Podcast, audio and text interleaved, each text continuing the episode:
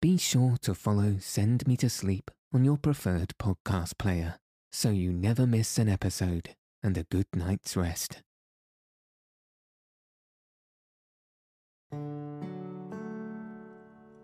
Welcome to Send Me to Sleep, the place to find a good night's rest. My name's Andrew. Thanks for joining me and for taking this time for yourself to ensure you get a peaceful night's sleep. Tonight, I'll be reading 20,000 Leagues Under the Sea, chapters 6 and 7.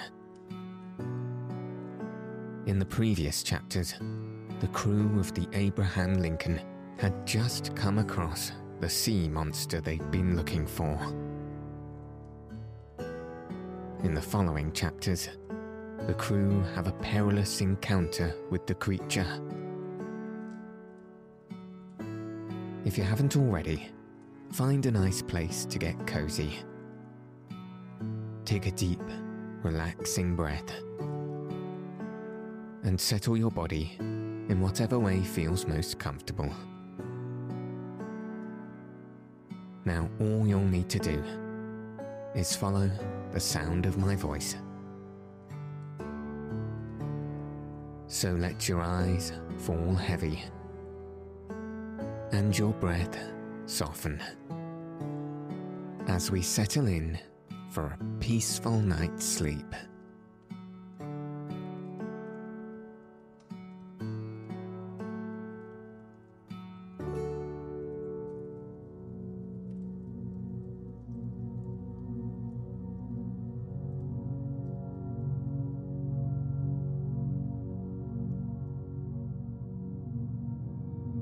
Chapter 6 At Full Steam.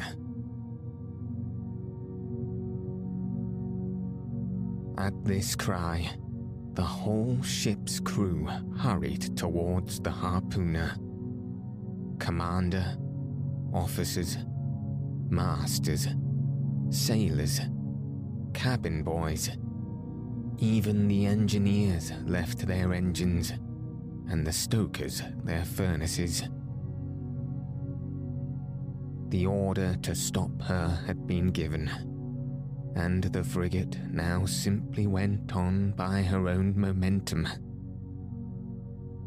The darkness was then profound, and however good the Canadian's eyes were, I asked myself how he managed to see, and what he had been able to see.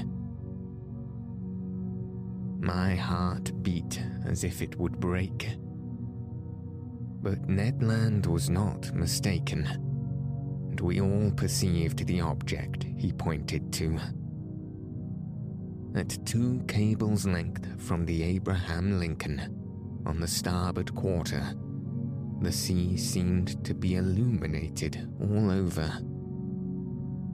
It was not a mere phosphoric phenomenon the monster emerged some fathoms from the water and then threw out the very intense but inexplicable light mentioned in the report of several captains.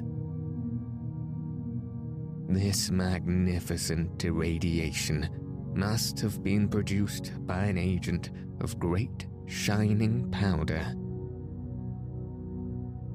the luminous part traced on the sea an immense oval, much elongated, the centre of which condensed a burning heat, whose overpowering brilliance died out with successive gradations. It is only an agglomeration of phosphoric particles, cried one of the officers no, sir. Certainly not, I replied. Never did pholades or salpae produce such a powerful light. That brightness is of an essentially electrical nature. Besides, see, see, it moves.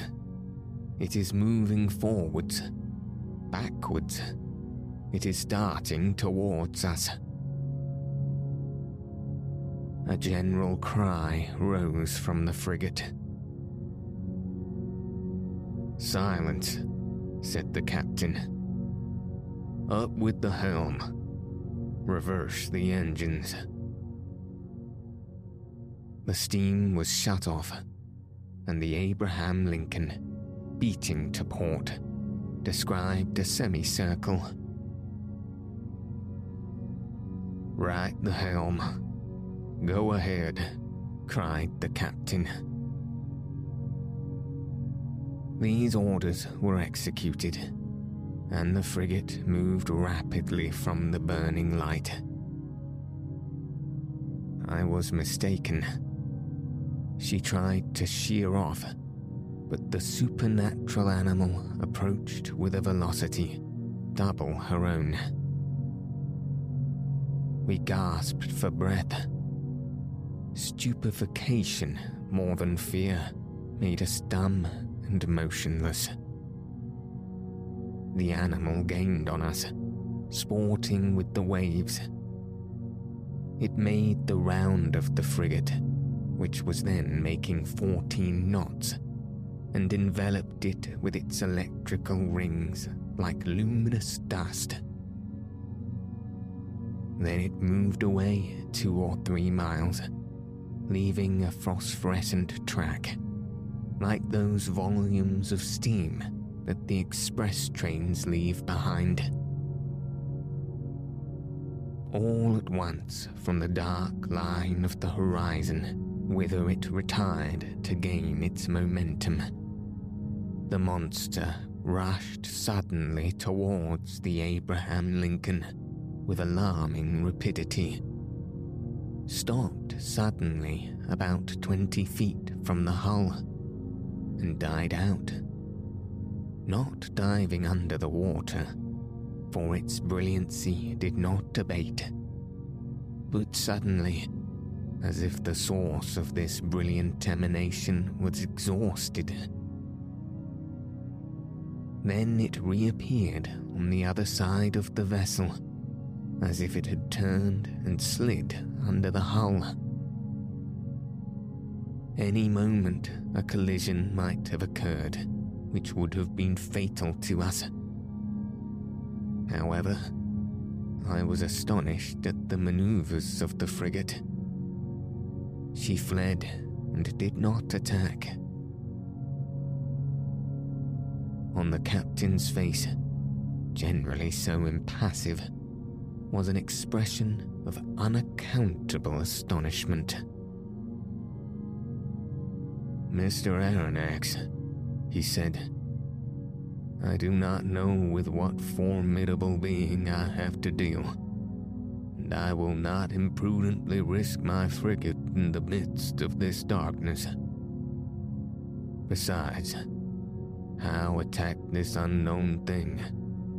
How defend oneself from it? Wait for daylight, and the scene will change. You have no further doubt, Captain, of the nature of this animal? No, sir. It is evidently a gigantic narwhal, and an electric one at that. Perhaps, added I, one can only approach it with a gymnotus or a torpedo. Undoubtedly, replied the captain. If it possesses such dreadful power, it is the most terrible animal that ever was created. This is why, sir, I must be on my guard.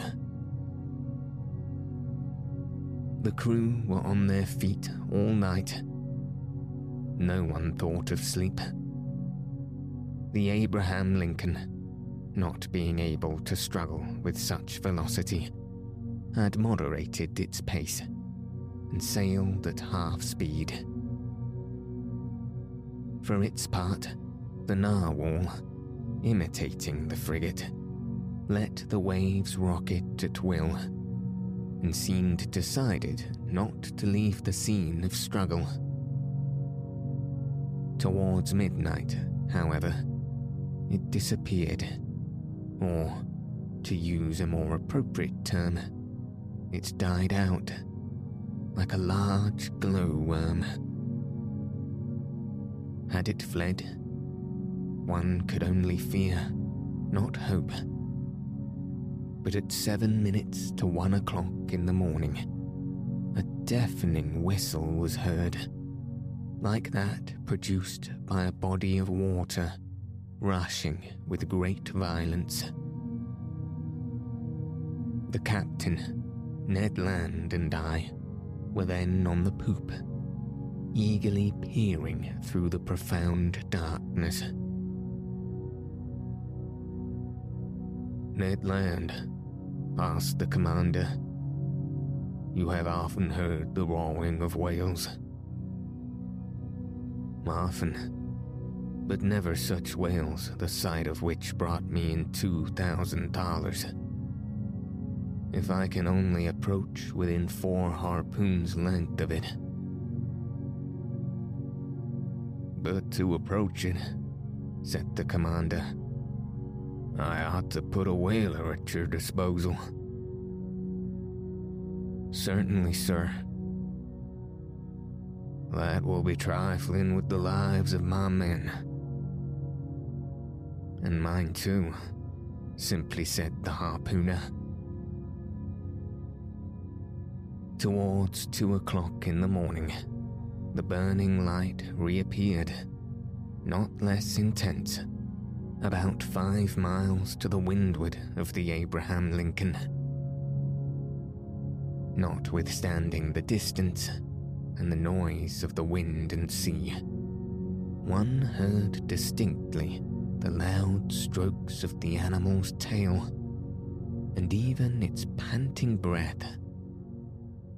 It seemed that, at the moment the enormous narwhal had come to take breath at the surface of the water, the air was engulfed in its lungs, like the steam in the vast cylinders of a machine of 2,000 horsepower. Hum, thought I. A whale with the strength of a cavalry regiment would be a pretty whale. We were on the qui vive till daylight and prepared for the combat. The fishing implements were laid along the hammock nettings. The second lieutenant loaded the blunderbusses, which could throw a harpoon to the distance of a mile and long duck guns with explosive bullets, which inflicted mortal wounds even to the most terrible animals. Ned Land contented himself with sharpening his harpoon, a terrible weapon in his hands. At six o'clock, day began to break, and with the first glimmer of light, the electric light of the narwhal disappeared. At seven o'clock, the day was sufficiently advanced, but a very thick sea fog obscured our view, and the best spy glasses could not pierce it. That caused disappointment and anger. I climbed the mizzen mast.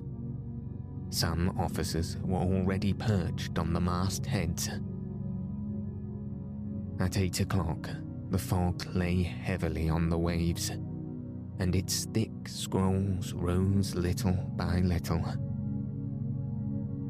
The horizon grew wider and clearer at the same time.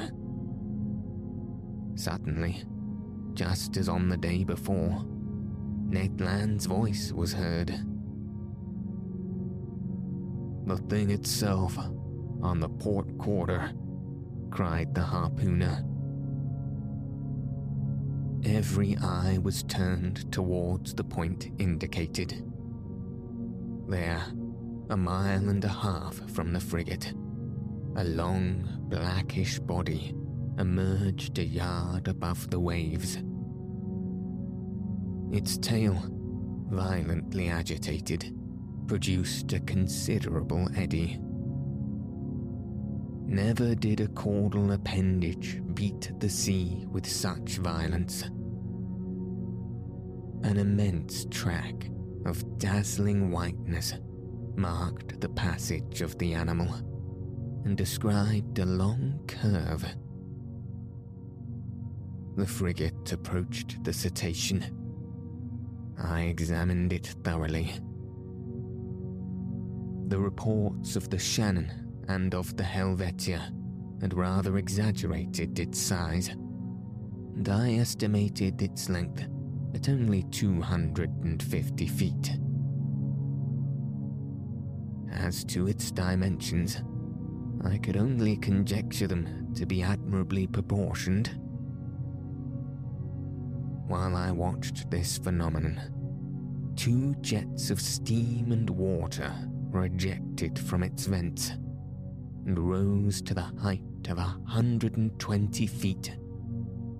Thus I ascertained its way of breathing. I concluded definitely that it belonged to the vertebrate branch, class Mammalia. The crew waited impatiently for their chief's orders. The latter, after having observed the animal attentively, called the engineer. The engineer ran to him. Sir, said the commander, you have steam up? Yes, sir, answered the engineer. Well, make up your fires and put on all steam. Three hurrahs greeted this order. The time for the struggle had arrived. Some moments after, the two funnels of the frigate vomited torrents of black smoke, and the bridge quaked under the trembling of the boilers. The Abraham Lincoln, propelled by her wonderful screw, went straight at the animal. The latter allowed it to come within half a cable's length. Then, as if disdaining to dive, it took a little turn and stopped a short distance off. This pursuit lasted nearly three quarters of an hour, without the frigate gaining two yards on the cetacean. It was quite evident that at that rate we should never come up with it. Well, Mr. Land, asked the captain, do you advise me to put the boats out to sea? No, sir, replied Ned Land, because we shall not take that beast easily. What shall we do then? Put on more sea if you can, sir. With your leave. I mean to post myself under the bowsprit. And if we get within harpooning distance, I shall throw my harpoon. Go, Ned, said the captain. Engineer, put on more pressure. Ned Land went to his post. The fires were increased the screw revolved 43 times a minute, and the steam poured out of the valves. We heaved the log and calculated that the Abraham Lincoln was going at the rate of 18 and a half miles an hour. But the accursed animal swam too at the rate of 18 and a half miles an hour. For a whole hour, the frigate kept up this pace, without gaining six feet, It was humiliating for one of the swiftest sailors in the American Navy. A stubborn anger seized the crew. The sailors abused the monster, who, as before, disdained to answer them. The captain no longer contented himself with twisting his beard. He gnawed it. The engineer was again called. You have turned full steam in. Yes, sir, replied the engineer. The speed of the Abraham Lincoln increased. Its mast trembled down to their stepping holes, and the clouds of smoke could hardly find way out of the narrow funnels. They heaved the log a second time. Well, asked the captain of the man at the wheel. Nineteen miles and three tenths, sir. Clap on more steam. The engineer obeyed. The manometer showed 10 degrees, but the cetacean grew warm itself, no doubt, for without straining itself, it made 19 and three tenths miles. What a pursuit! No, I cannot describe the emotion that vibrated through me. Ned Land kept his post, harpoon in hand. Several times the animal let us gain upon it. We shall catch it. We shall catch it, cried the Canadian. But just as he was going to strike, the cetacean stole away with a rapidity that could not be estimated at less than 30 miles an hour. And even during our maximum of speed, it bullied the frigate, going round and round it. A cry of fury broke from everyone. At noon, we were no further advanced than at eight o'clock in the morning. The captain then decided to take more direct means. Ah, said he, that animal goes quicker than the Abraham Lincoln. Very well.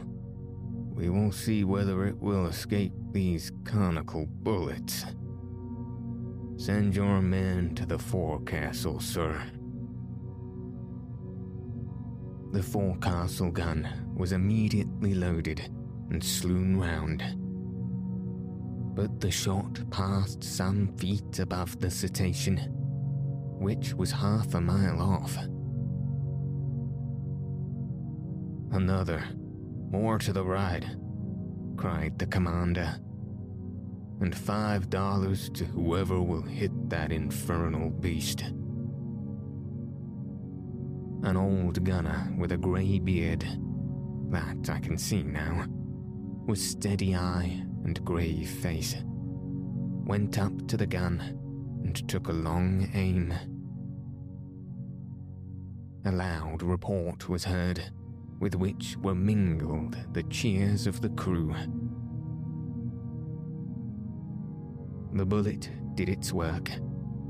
It hit the animal, but not fatally and sliding off the rounded surface, was lost in two miles' depth of sea. The chase began again, and the captain, leaning towards me, said, I will pursue that beast till my frigate bursts up. Yes, answered I, and you will be quite right to do it. I wished the beast would exhaust itself and not be insensible to fatigue like a steam engine. But it was no use.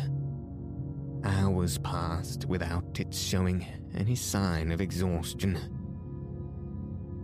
However, it must be said in praise of the Abraham Lincoln that she struggled on indefatigably. I cannot reckon the distance she made under 300 miles during this lucky day, November the 6th. But night came on and overshadowed the rough ocean. Now I thought our expedition was at an end, and that we should never again see the extraordinary animal. I was mistaken. At ten minutes to eleven in the evening, the electric light reappeared three miles to the windward of the frigate, as pure, as intense as during the preceding night. The narwhal seemed motionless, perhaps tired with its day's work.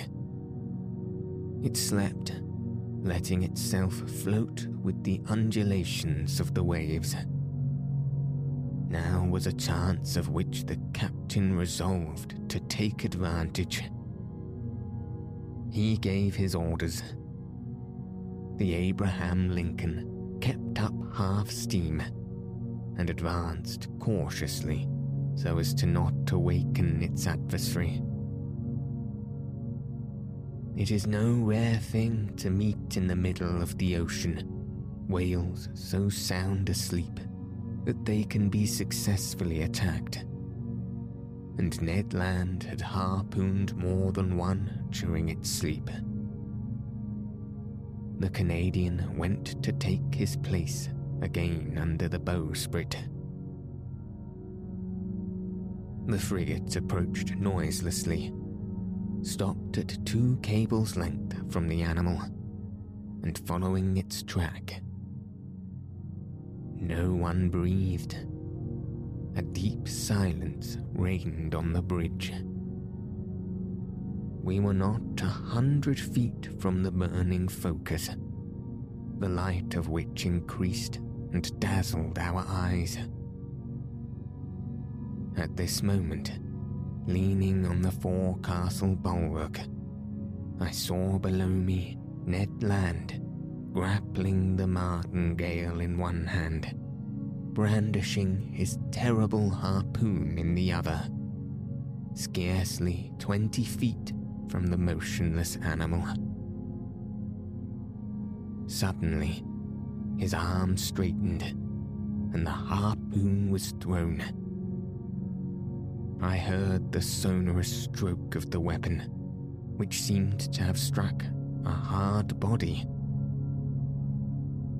The electric light went out suddenly, and two enormous water spouts broke over the bridge of the frigate, rushing like a torrent from the stem to stern overthrowing men and breaking the lashings of the spars. A fearful shock followed, and, thrown over the rail without having time to stop myself, I fell into the sea.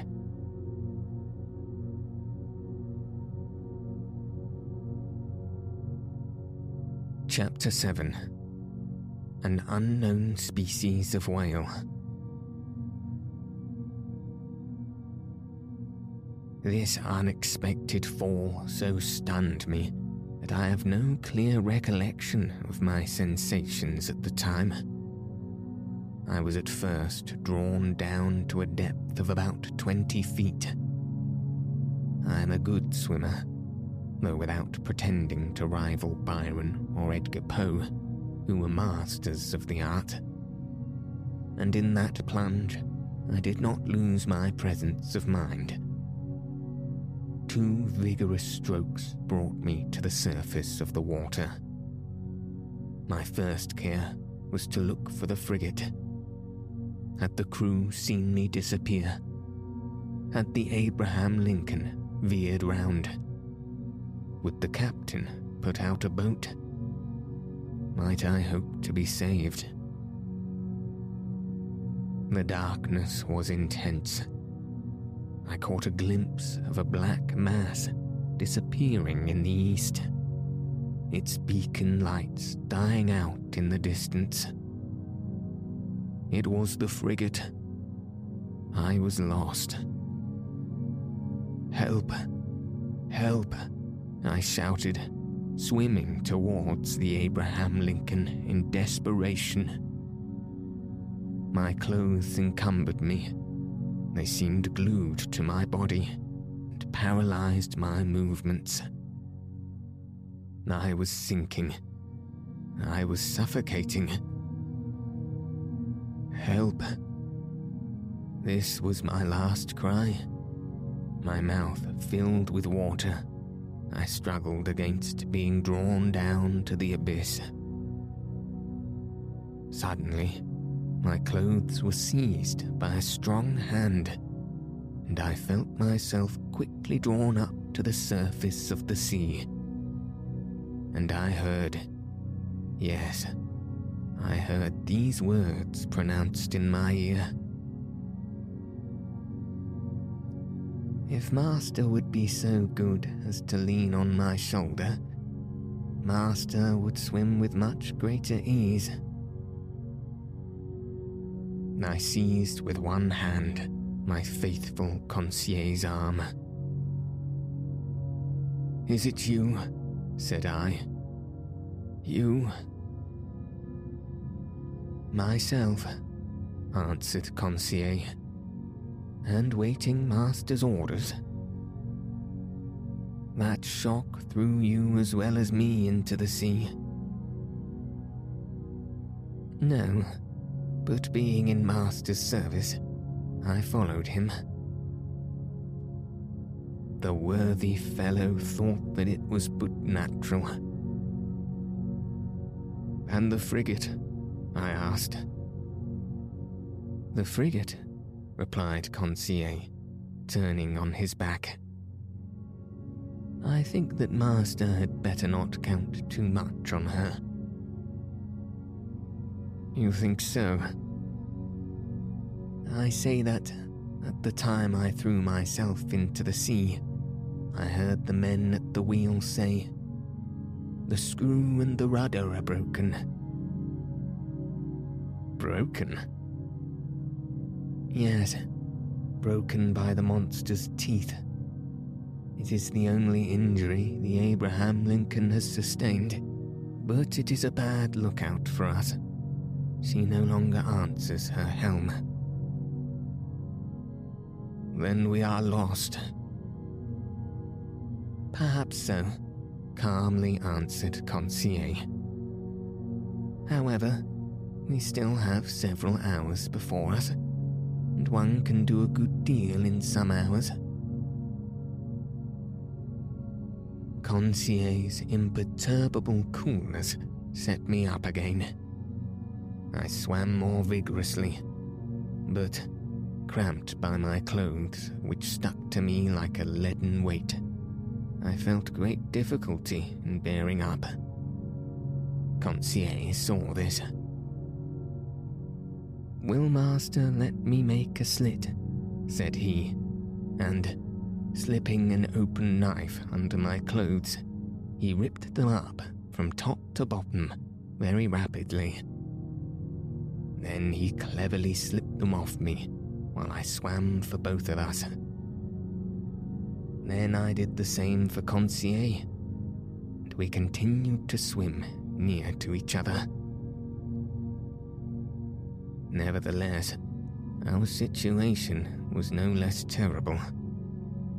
Perhaps our disappearance had not been noticed, and if it had been, the frigate could not tack being without its helm. Conseil argued on this supposition and laid his plans accordingly. This phlegmatic boy was perfectly self possessed.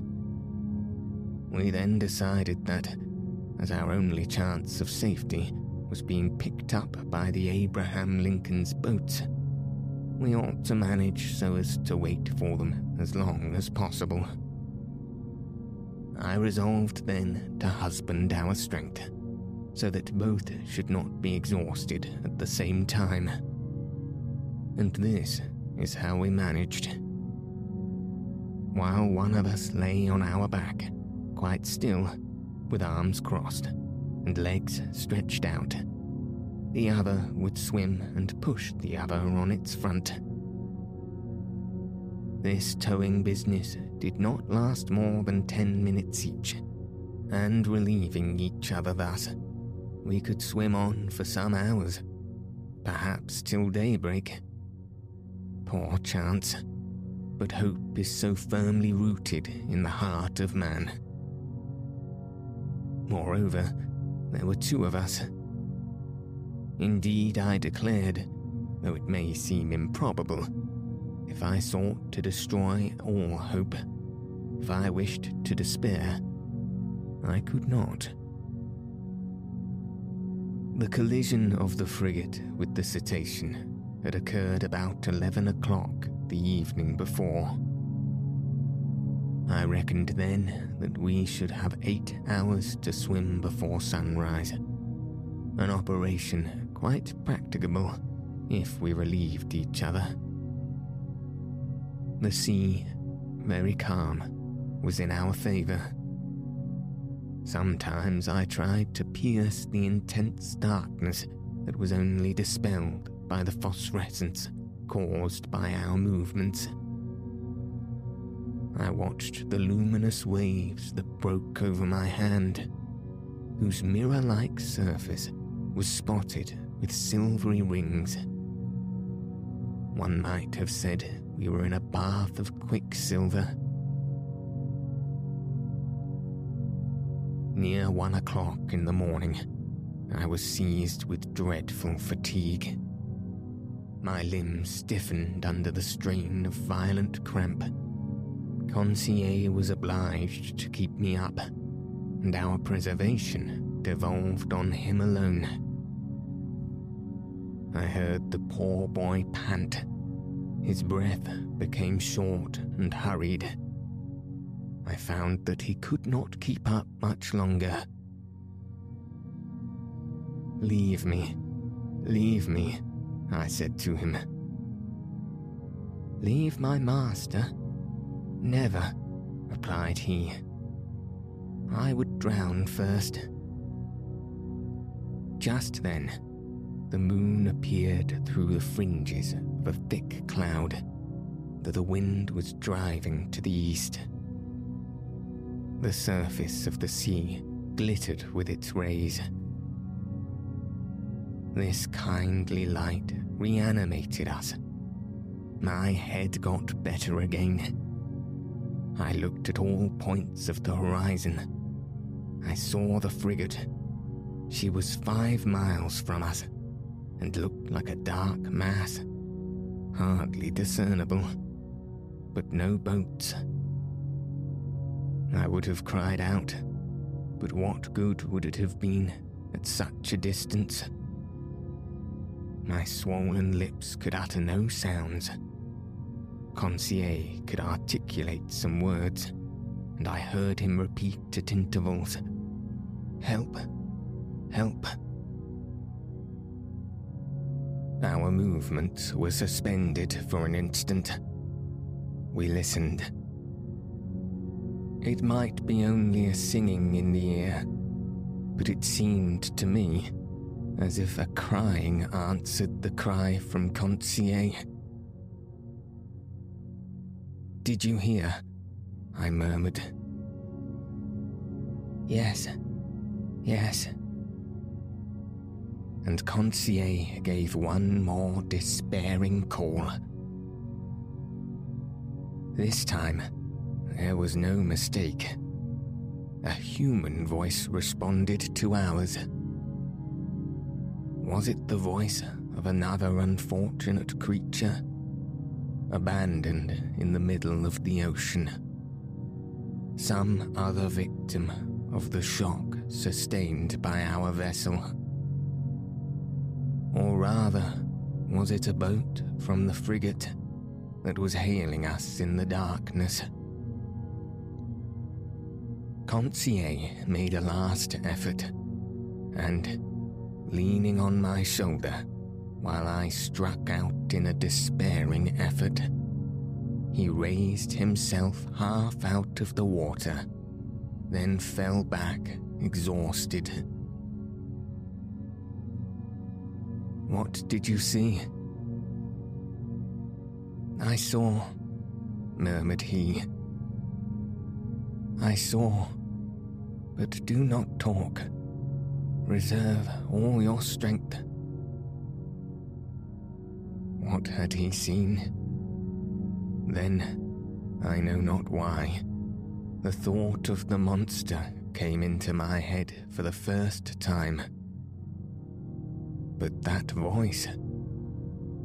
The time is past for Jonas to take refuge in whales's bellies.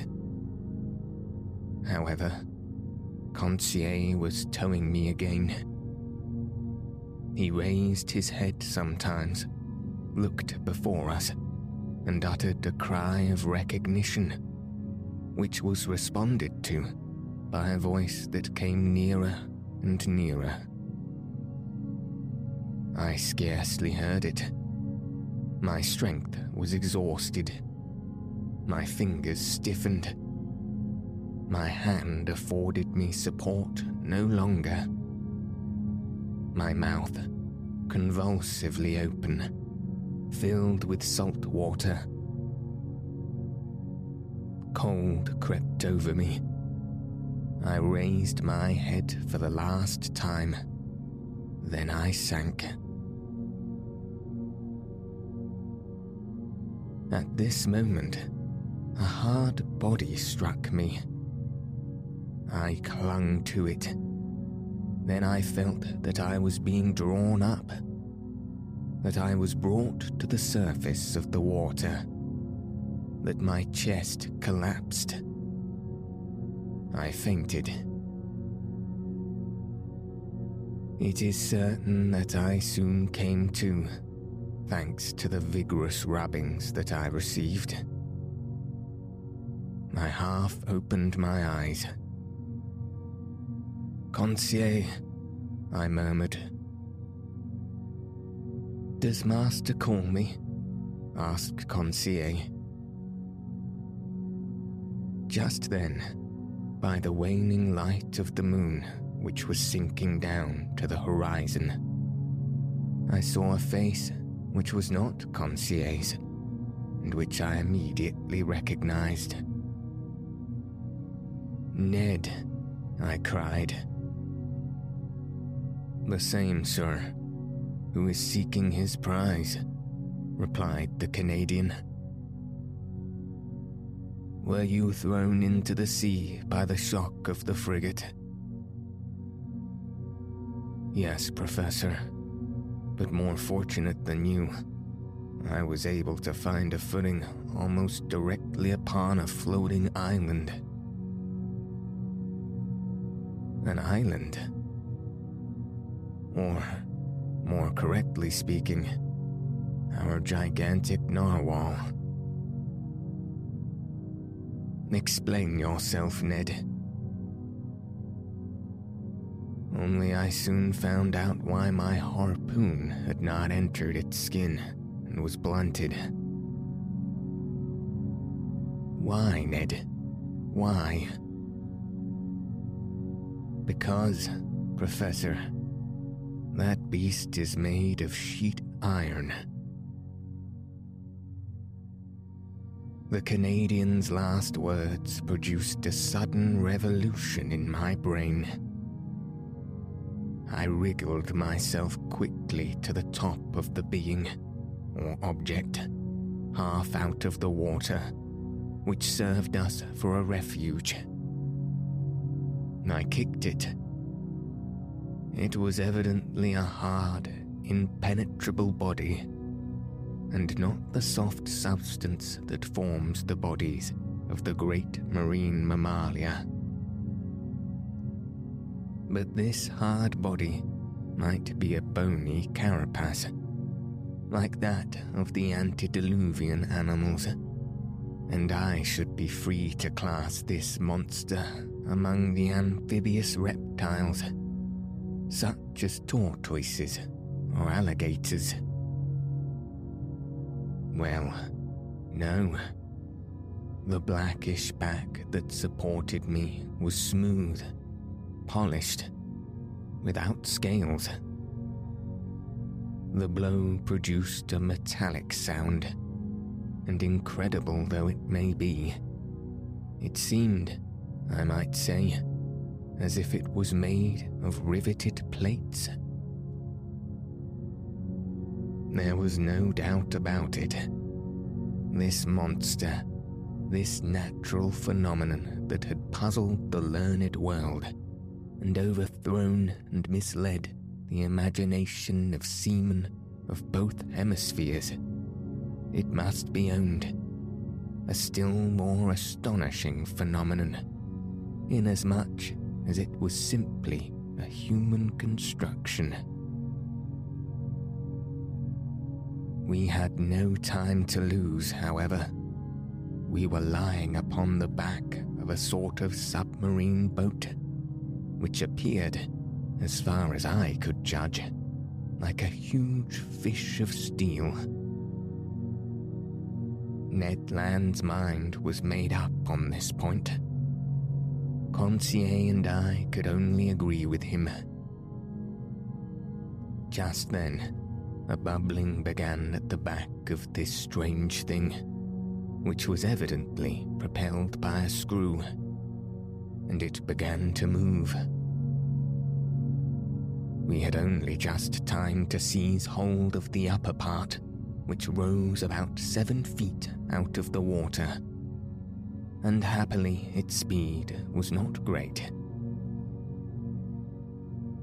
As long as it sails horizontally, muttered Ned Land. I do not mind. But if it takes a fancy to dive, I would not give two straws for my life. The Canadian might have said still less. It became really necessary to communicate with the beings, whatever they were, shut up inside the machine. I searched all over the outside for an aperture, a panel, or a manhole, to use a technical expression. But the lines of the iron rivets, solidly driven into the joints of the iron plates, were clear and uniform. Besides, the moon disappeared then and left us in total darkness. At last, this long night passed. My indistinct remembrance prevents my describing all the impressions it made. I can only recall one circumstance. During some lulls of the wind and sea, I fancied I heard several times vague sounds, a sort of fugitive harmony produced by words of command. What was then the mystery of this submarine craft, of which the whole world vainly sought an explanation? What kind of beings existed in this strange boat? What mechanical agent caused its prodigious speed? Daybreak appeared. The morning mists surrounded us, but they soon cleared off. I was about to examine the hull, which formed on deck a kind of horizontal platform, when I felt it gradually sinking. Oh, confound it, cried Ned Land, kicking the resounding plate. Open, you inhospitable rascals. Happily, the sinking movement ceased. Suddenly, a noise, like ironworks violently pushed aside, came from the interior of the boat. One iron plate was moved. A man appeared, uttered an odd cry, and disappeared immediately. Some moments after, eight strong men with masked faces appeared noiselessly and drew us down into their formidable machine.